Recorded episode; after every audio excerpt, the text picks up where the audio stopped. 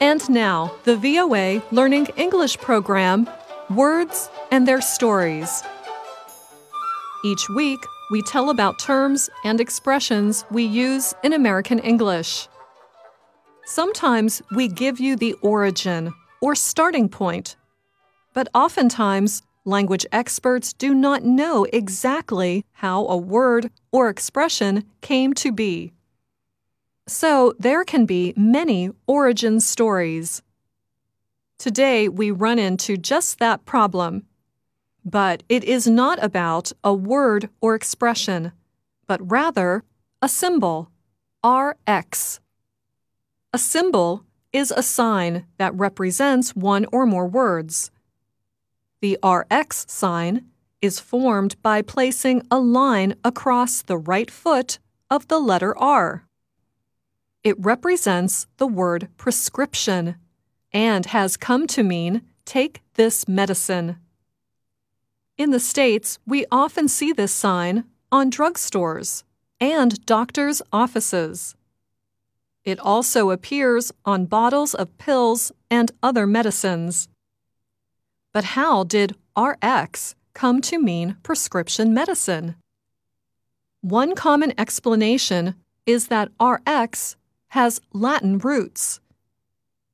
Some word historians suggest that RX gets its meaning from the Latin word recipere, meaning to take.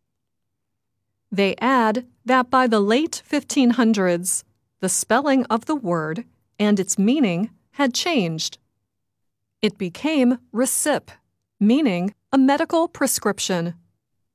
This meaning remained in use until the middle of the 1700s. At that time, people also began to use the word recipe in food preparation, as we do today. Yet the symbol RX and the meaning take this medicine stayed unchanged. Okay, so that origin story is not so interesting. Instead, let's hear another story that also claims to explain the history of RX. Some experts say the sign began 5,000 years ago in Egypt. At that time, people prayed to Horus, the god of the sun.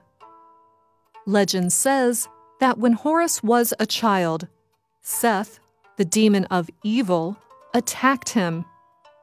When Seth put out the eye of the young Horus, the mother of Horus called for help. Thoth, the god of learning and magic, answered her cries. With his wisdom and special powers, Thoth healed the eye of Horus, and the child was able to see again. The ancient Egyptians used a picture of the eye of Horus as a magic sign to protect themselves from disease, suffering, and evil.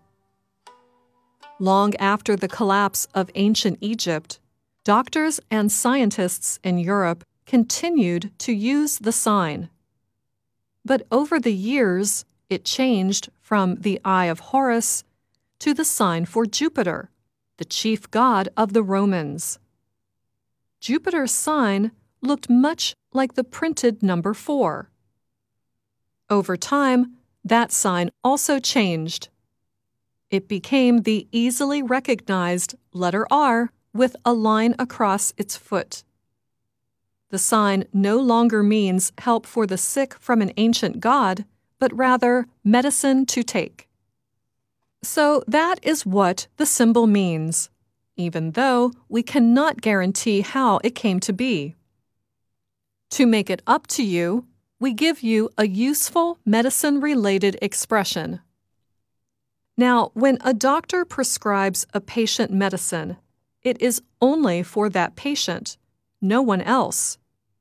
Giving someone a taste of their own medicine sounds like the right thing to do.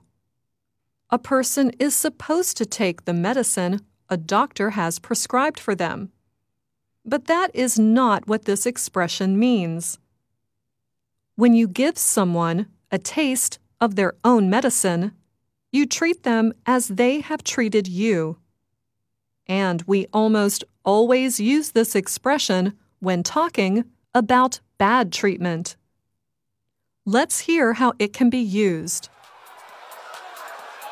Great party, Chuck.